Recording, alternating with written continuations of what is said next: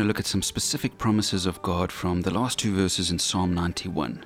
And verse 15 starts like this God says, He or she will call on me, and I will answer him or her. He promises to answer us when we call. Man, miscommunication is so common today. Even though communication is easier than ever today, so often there's miscommunication. Worse still is on WhatsApp. Most of you will be listening to this on WhatsApp.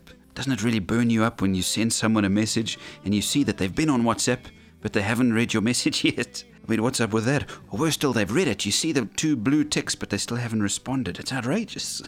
this is how we communicate today. We expect everybody to communicate instantly, and sometimes we expect the same with God. We expect Him to answer us immediately. We expect instant communication. And God promises to answer our calls. He does so here, right in this verse. But He often does it in a different way to what we expect. I was talking to a friend of mine lately who's really been struggling at work. Work's just been tough this year. And I was saying maybe God's molding you and using this difficulty to grow you. And they said after a tough day, they were busy driving home and saying, Lord, why don't you just show me what you're trying to teach me here? Why don't you just tell me? They were really having it out with God, kind of arguing, just, just show me, Lord, I'm sick of all of this. And just then, a car pulled in front of their car, and on the back was a bumper sticker that said, We walk by faith and not by sight. Sometimes God speaks to us in this way, answers our calls in a direct way. I just hope that we're alert enough to see or hear Him in these times. But for many of us, we beg and we plead with God and we get silence back. No bumper stickers, no lightning bolts. We see a verse like this saying that God promises to answer our calls and we think that's untrue. He doesn't answer. But I want to assure you today that He does. He does answer your call. Sometimes it just takes longer than you expect.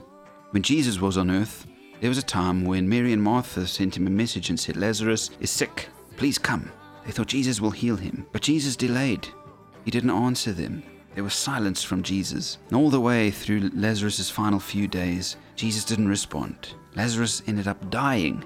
And still, no word from Jesus. Mary and Martha must have been beside themselves. They went through the entire funeral, put Lazarus' body in a tomb. Still, Jesus is silent. And then one day Jesus arrives, and Mary says to him, If only you'd answered our call, Lazarus might still be alive. And Jesus says, Yes, I could have healed him.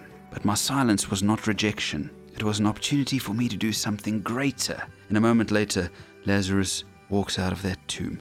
Maybe today, God isn't answering yet. Maybe there's silence from Jesus as you pray. Well, know that his silence isn't rejection. He does answer your call. He will answer. He's coming if you can just hang on.